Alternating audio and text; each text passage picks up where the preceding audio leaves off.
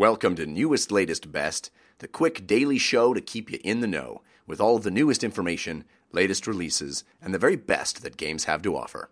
I'm Jeff Cannata, and today is Sunday, August 20th, 2017.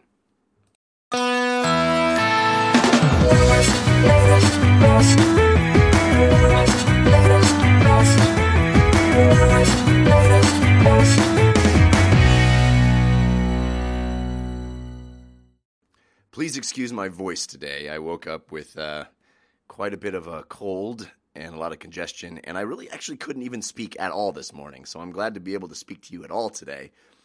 But that's the good news is waiting to do this episode uh, until a little bit later meant that I got to watch the entire Xbox press conference from Gamescom. They had a live stream.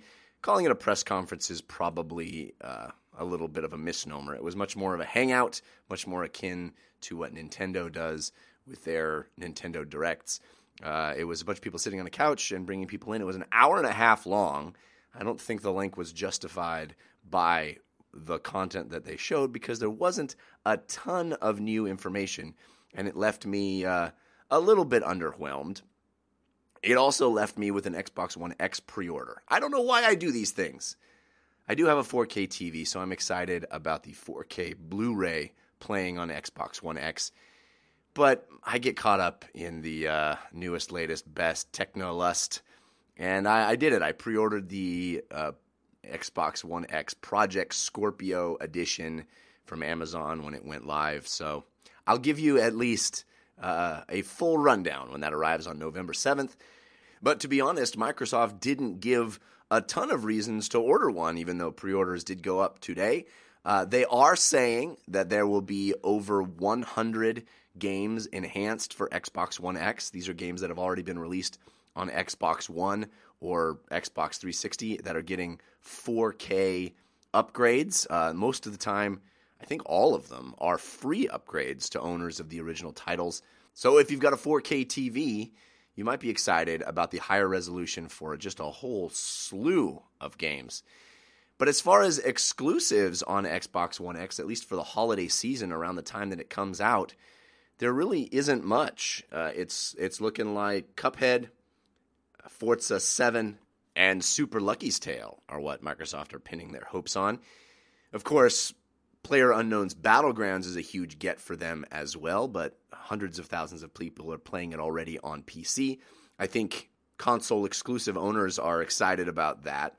But really, Microsoft is betting that you're going to be excited to play the third party games that are coming out this holiday. They put a lot of emphasis on Assassin's Creed Origins as they did at E3 with new a new trailer and new info about that. And most of the big third party releases this holiday are on that list of enhanced games for Xbox One X, including Wolfenstein 2 and Star Wars Battlefront 2 and more. So, Microsoft is, is hoping you're going to be excited about playing those games on the most powerful system at the highest native resolution. And they're making a big deal about backwards compatibility and the fact that a lot of older games are going to look better on Xbox One X as well. Is that enough? Are you, like me, stupidly ordering a new console when the console you have works just fine? Ah, I don't know. I, am not sure that there is a compelling case to get an Xbox One X, especially at that high price point. But I'll let you know when it arrives on my doorstep November 7th because I jumped in. I got all wrapped up in the excitement and I've done purchased myself one. I guess the one big actual reveal that they made of a new game is one that actually looked pretty darn cool, if you ask me.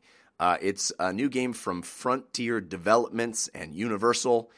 Uh, Frontier Developments made Elite Dangerous and Planet Coaster, and they revealed a new Jurassic Park game called Jurassic World Evolution.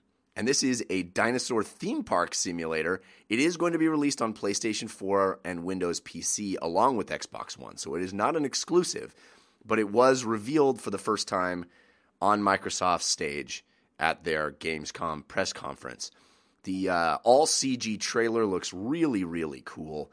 It evokes uh, scenes that are familiar to anybody that watched Jurassic World a couple summers ago. and uh, it's got that cool, you know, Sims esque build your little city, create your theme park built all around dinosaurs. Of course, we're likely to see lots of uh, emergencies erupt as your dinosaurs can break free, as they do in that trailer. And while it is all CG, it certainly looks like it's going to be a pretty cool looking game. Um, I'm hoping that the in game graphics will come close to what that CG trailer represented. But uh, we we know this game isn't coming this year. It is coming 2018, summer 2018, in fact. So we got a little bit of a ways to wait for Jurassic World Evolution, a big reveal at Gamescom. I finished Uncharted The Lost Legacy last night, and I wanted to tell you a little about it.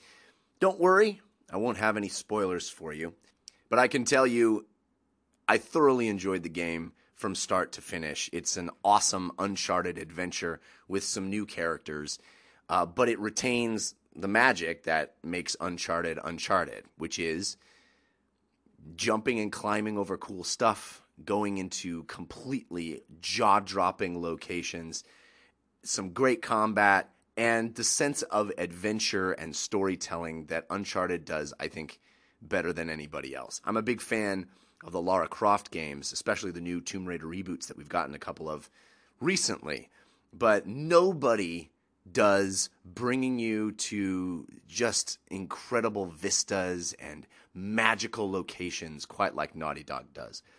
And Uncharted Lost Legacy is no different you are on uh, on the trail of this ivory tusk from an ancient Indian culture, and uh, you find a lost city, and that lost city, just like all the other lost cities you've ever found in Uncharted games, is just beautiful and magical and full of really interesting ideas and and stunning just just stunning things to look at. I mean, it brings you into places, has you climbing over things and looking down and hanging from objects that are are so incredible and just capture the imagination. Nobody does that better than Naughty Dog.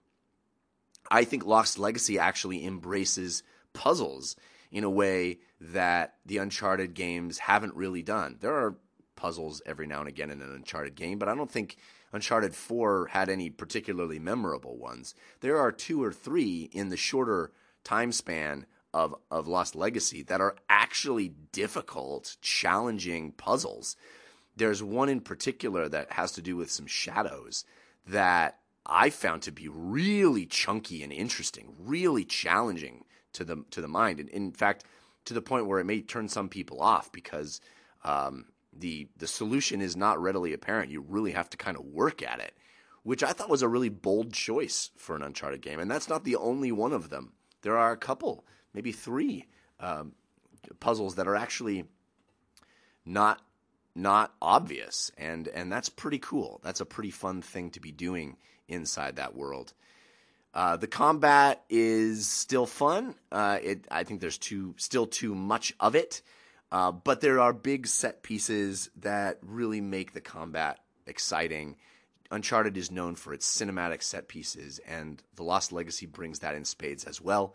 The very last chapter of this game, I won't spoil any of it, but it ranks among my favorite balls to the wall Uncharted sequences. It's just crazy and over the top, and it keeps going and going and going. And I, there were several moments where I said to myself, I can't believe I'm doing this it doesn't exactly break new ground. I mean, at this point, I don't know what else they could do in Uncharted. You know, you've done cars and motorcycles and planes and trains and everything in between. So at a certain point, you kind of have to be uh, using the same general components, but they find a way to make it thrilling and over the top and insane and fun. There are some wonderful surprises toward the end of this game that are great. Um, some great villain characters as well. And I loved hanging out with Chloe and Nadine. I mean, they were a joy as well. The big change, and it's something I've talked about before, is there is one chapter in the game, and it's only one chapter of nine, but there is one chapter that is fully open world and allows you to do objectives in any order and has a big kind of robust optional series of objectives that are all sort of mini puzzles that I highly recommend doing. The reward is not particularly awesome for it, but the puzzles themselves are worth playing and doing, but they're completely optional. I think that's cool. It's a cool thing to add into Uncharted, but it literally only happens one time in one chapter, and it doesn't feel like a big sea change for the series. It just feels like this fun side thing that happens in, in one moment. But they find a way to, to make that work. And Uncharted honestly works best as a linear experience anyway. So the fact that most of the game sticks to the template of what makes Uncharted Uncharted is not a bad thing. Lost Legacy is very fun. It's much shorter than a typical Uncharted game, but that's not bad either, especially at a lower price point. I recommend it.